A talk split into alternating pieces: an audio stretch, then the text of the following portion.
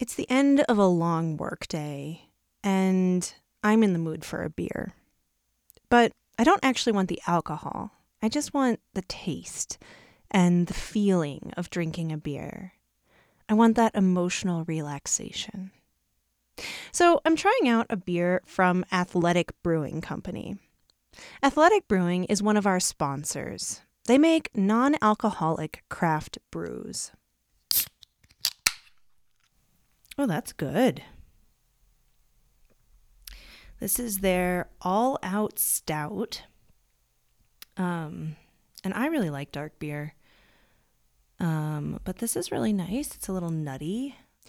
If I didn't know that this was non alcoholic, I would never have guessed. It tastes just like a really nice, tasty stout. And as for the emotional relaxation I was craving, I wasn't sure if non alcoholic beer would do the trick, but it totally did. For 20% off your order of non alcoholic beer from athleticbrewing.com, just enter the promo code OUTTHERE20 at checkout. That's athleticbrewing.com, promo code OUTTHERE20.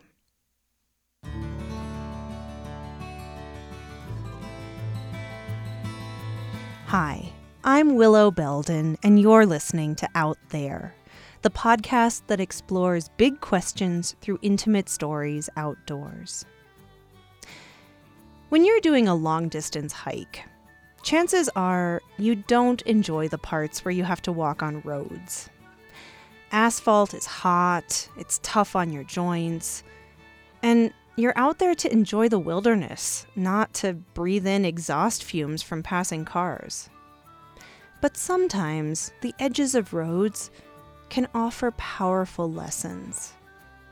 Turns out, road walking has just as much capacity to change us as traversing alpine ridgelines. On this episode, a woman named Kitty Galloway tells the story of something that happened at the side of a highway in Idaho, which shifted her worldview. It's a story about strength and fear and vulnerability. And it's about learning to accept that two opposing narratives can be true at the same time. I'll let Kitty take it from here. And just so you know, this story does contain a scene about assault. The bear cub, or what was left of her, was small just a loose pile of bones and fur. I paused, looking. The hot afternoon sun beat down. It was the summer of 2010, and my partner at the time, Miles, and I, along with our dog Zeke, were walking from Bellingham, Washington to Missoula, Montana. We were moving, and we had decided to make the move by walking. The day we saw the bear cub, it was the middle of July. We were in Idaho, walking the edge of Highway 200. There were weeks of dust on our backpacks and in our shoes. There's a lot of answers to why we walked, and I could say it amounted on its surface to curiosity. What does the world look like between here and there? I say on the surface because for me, the walking carried more weight, or at least a longer history. I was raised by a mother who was a worrier, and I think sometimes it was her worrying combined with my own fierce stubbornness that pushed me to take risks when I was young, which I did. As a teenager, I ran alone at night, I hitchhiked. I left for long solo trips as soon as I had access to a car and could drive. A while after high school, I moved into my truck. I was a rock climber by then and figured I could live off my savings while I drove around from crag to crag alone. My mother didn't want me to go. She worried constantly and told me so.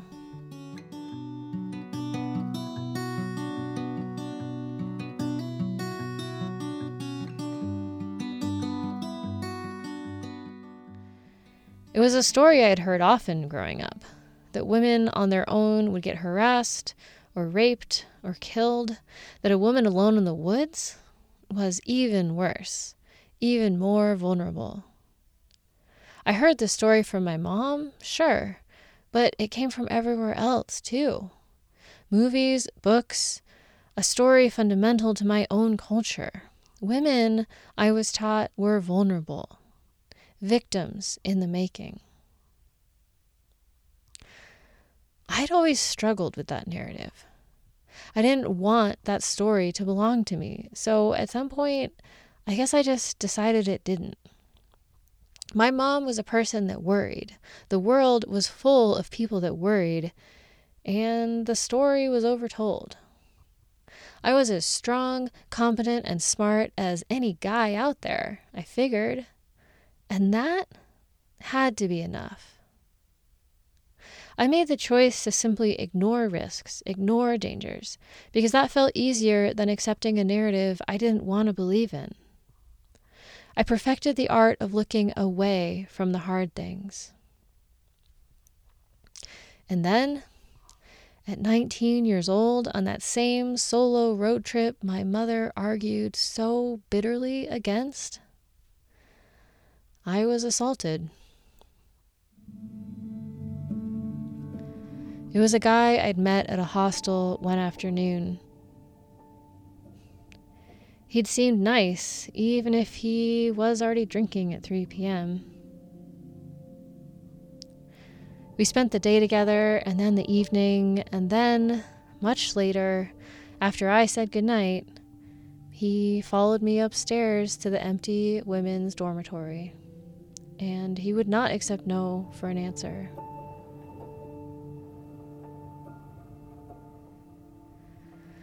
I managed eventually to fight him off me, away from me, out of that room, but there was no lock on the door.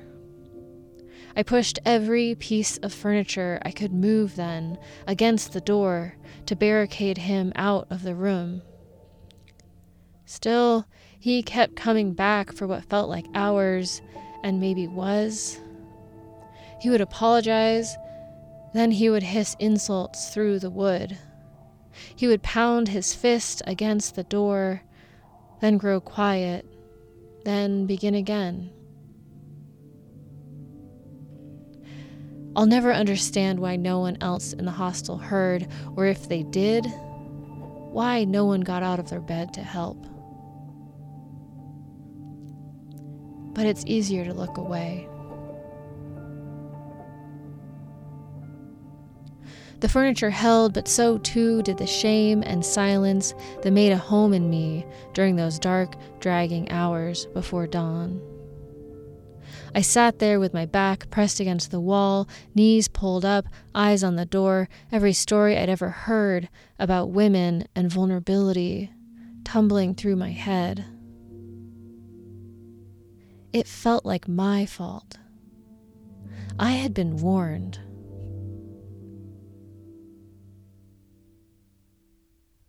When the sun finally rose the next morning, I moved the barricaded furniture from the door, piece by piece. I tiptoed down the stairs. I ran to my truck. I got out of that place as fast as my wheels would turn. I think maybe I thought that if I could drive fast enough, far enough, I could just leave the whole thing behind. But it doesn't work like that.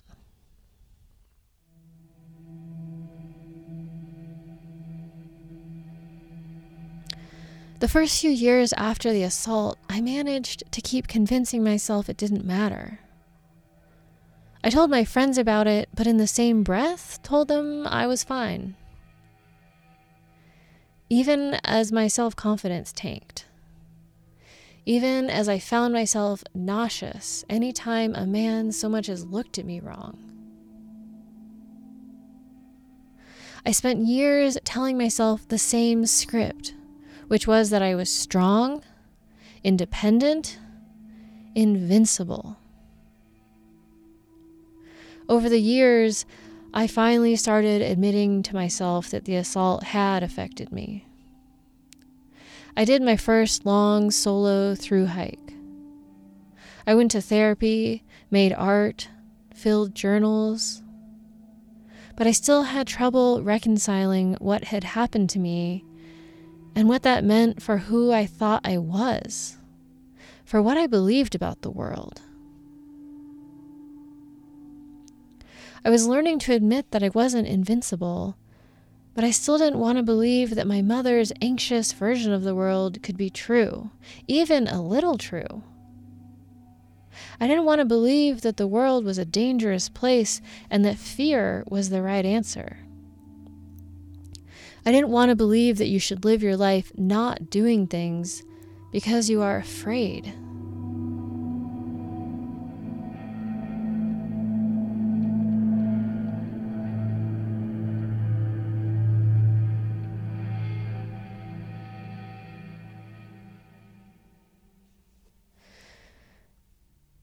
The summer that Miles and I walked across three states, I was still trying to believe in my version of the world. A version of the world where the assault was a fluke. Before we left for the hike that summer, my mother tried to gift us a GPS spot device to carry with us. It was a tiny, expensive piece of equipment that would allow us to send out an SOS signal if we got in trouble. It was light, it would have taken very little effort on my part to carry, and it would have offered my mom a lot of peace of mind. I hate to admit that I said no to taking it along. I wanted that badly for the world to prove itself to be different, to prove my mom wrong, even if she'd been right once already.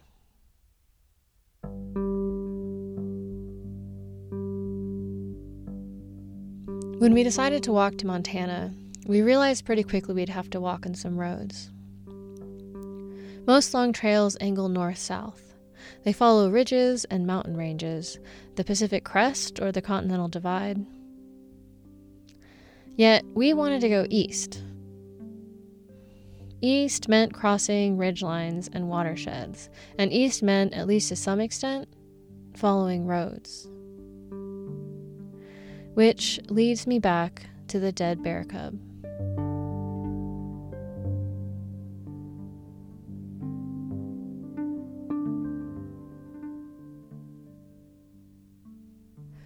That day in July, two months into the walk, I stood on the side of the highway, looking down.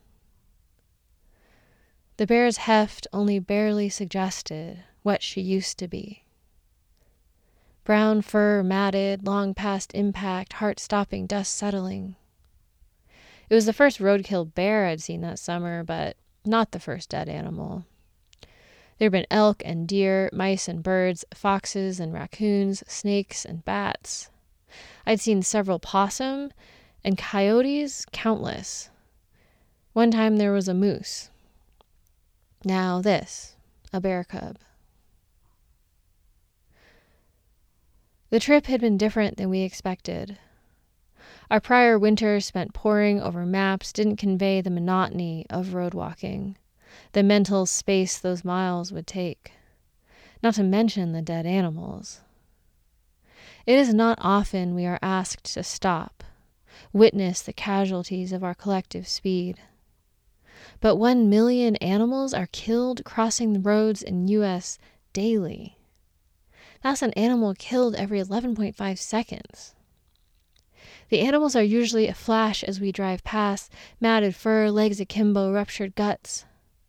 It's easier looking out the window not to look, to look through or look past, to the beautiful river, scenic valley, awe inspiring mountain, highway, prairie, city, park, sunset over buildings, twinkly lights.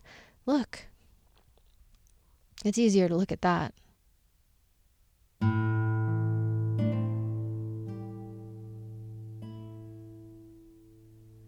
That day in July, the day we saw the dead bear cub, was our longest stretch of highway yet.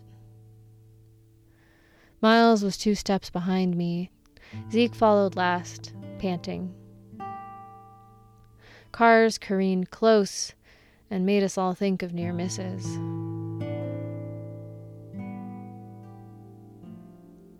When we reached the bear cub, we all stopped.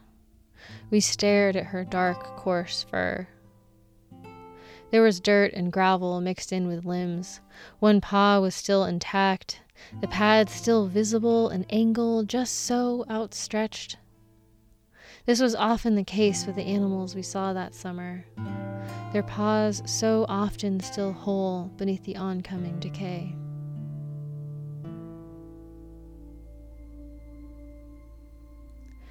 I considered how the bear cub may have died screech of brakes, careening car, swerve, impact. Maybe she was with her mama, or a sibling, or several. Maybe it was dark. Maybe the driver didn't see her. After a while, we turned away and continued on, as we always did.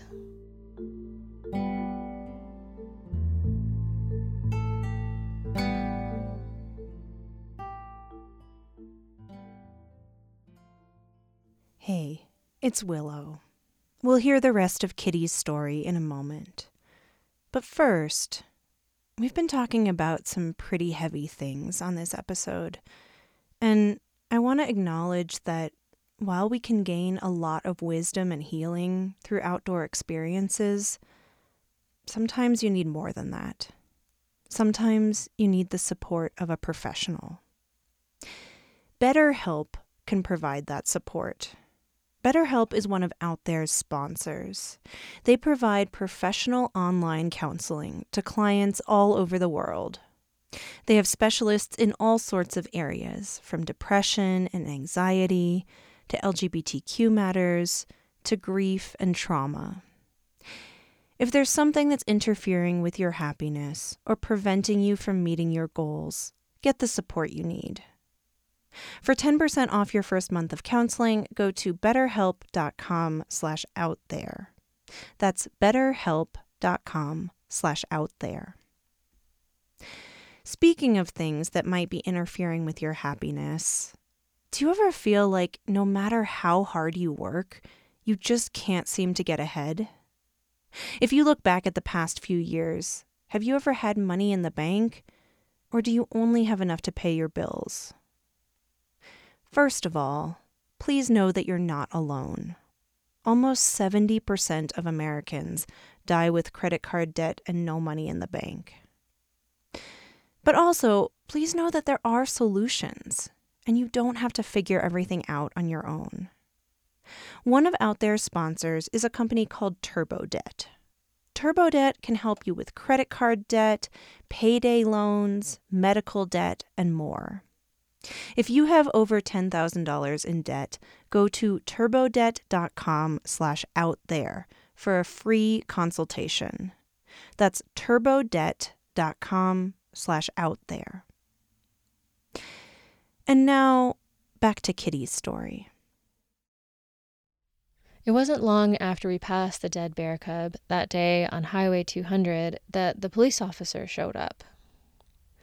She slowed as she first passed us. Then the lights clicked on, the flashes arced bright, muted bright in the high noon sun.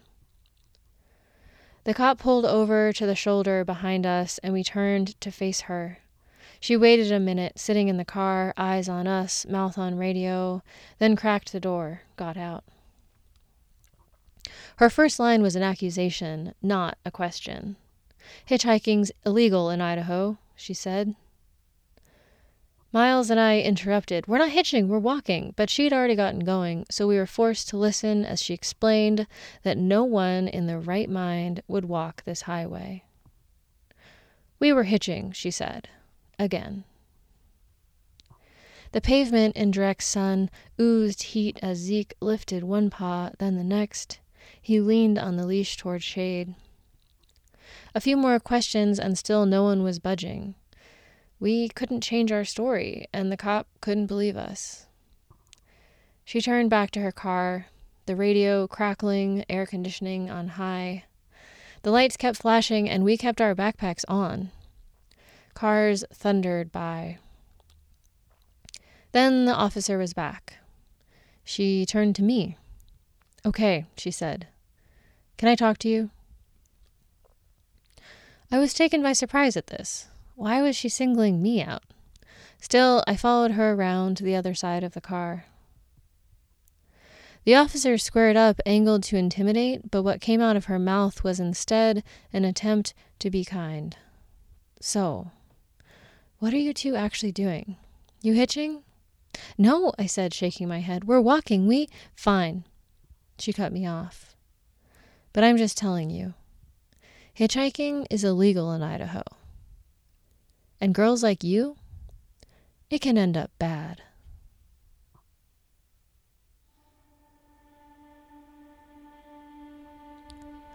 Her story was the same story I'd pushed back on all my life. This narrative that I could be a type, a type who takes risks, a type who makes herself vulnerable, a type who looks for trouble, and when that trouble comes, it's her own damn fault.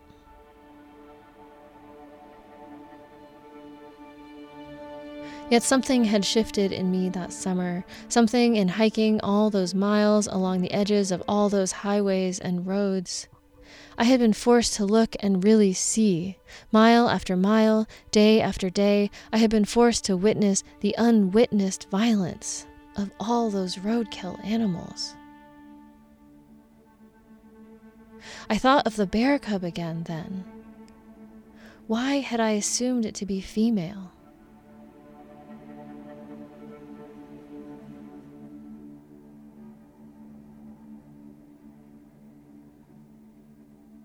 I realized then that the cop did actually have her reasons for worrying. My mother, all those mothers, they each had their reasons to feel worried about their daughters. We are collectively processing a history of trauma, and the trauma seems at times to be unending. I realized this, but I realized too that I had a choice. I could choose what to do with that fear.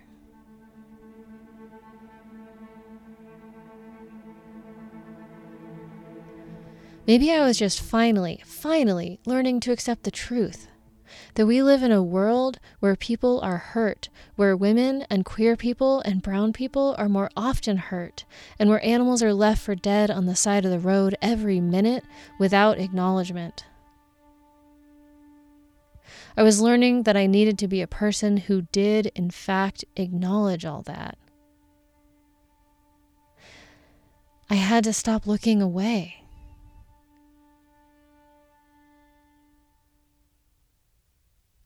But that didn't mean I had to live my life governed by fear.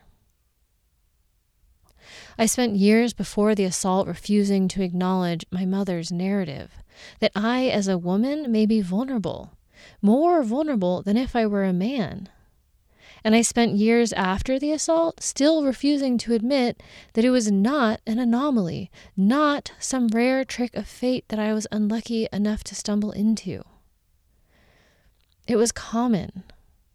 My story of assault was common, not rare.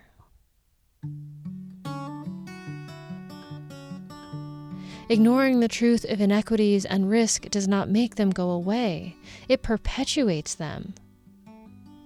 And accepting the reality of this world, it doesn't mean we agree with it. And it doesn't mean we're weak or incapable of pursuing the lives we want to live. It means we have a solid grounding to launch from. It means we understand what needs to be changed.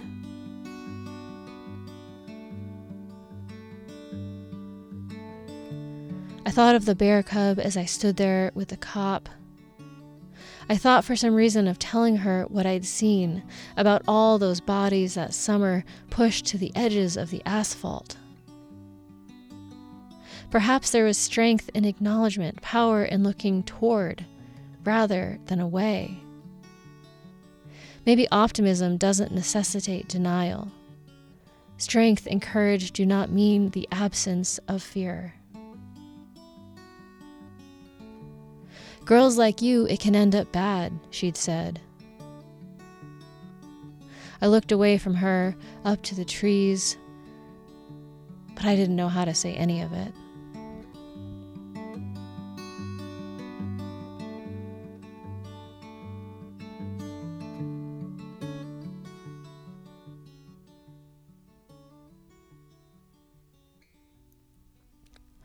The cop had a few more questions, but eventually she let us go. Loose stones scattered as she drove off and picked up speed. We watched her, around the bend and away. She drove past us several more times that afternoon as we walked, and I assumed she was looking for outstretched thumbs. But maybe she was just checking to see if I was okay.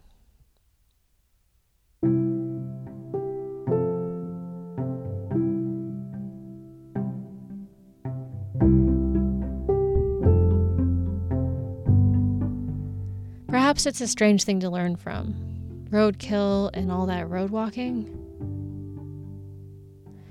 But I learned something that summer about stories and casualties, fear, and how to move forward. Years later, I do another long distance hike, solo again. I still didn't carry a GPS spot that summer, but I did call my mom every chance I got to tell her I was okay, to tell her I was being careful, to tell her that I understood.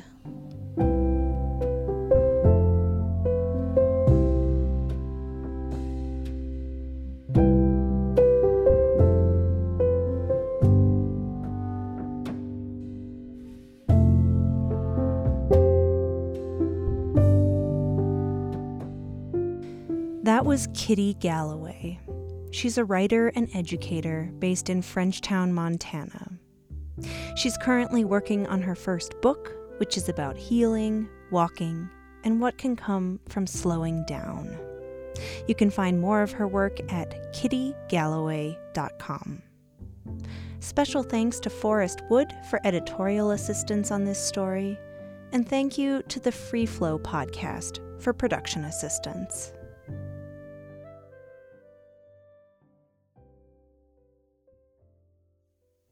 If you enjoyed this episode, you might like a story we ran a while back called Acceptance. It's a story about rock climbing, not walking, but like this one, it explores questions of trauma and strength and making sense out of our own realities. I have a link to that episode in the show notes, and you can also listen to it wherever you stream podcasts. Again, that episode is called Acceptance.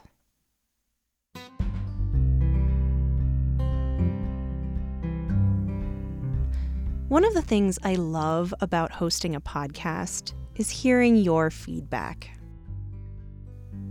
For example, in a recent review on Apple Podcasts, one listener referred to Out There as, quote, storytelling at its best. Another listener said we are their new favorite podcast.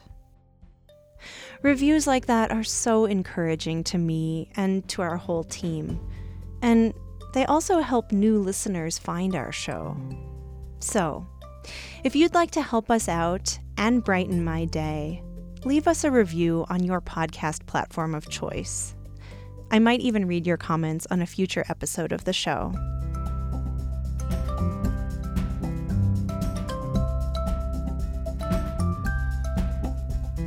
A big thank you to Phil Tim, Doug Frick, Mike Lutters, Tara Jocelyn, Deb and Vince Garcia, and a listener named Sheila who asked that we only use her first name for their financial contributions to Out There. If you'd like to make a contribution of your own, you can find us on Venmo at Out There Podcast or go to our website, outtherepodcast.com, and click support.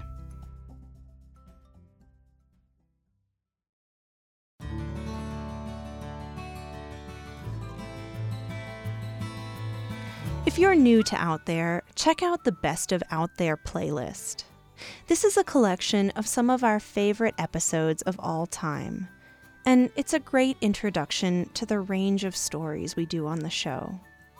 You can find Best of Out There on Spotify and at our website, outtherepodcast.com. That's it for this episode. Our strategic advisor is Alex Eggerking. Our audience growth director is Sheba Joseph. Jessica Taylor is our advertising manager. Kara Schaefer is our print content coordinator. Our interns are Forrest Wood and Cecily Moran. Our ambassadors are Tiffany Duong, Ashley White, and Stacia Bennett. And our theme music was written by Jared Arnold.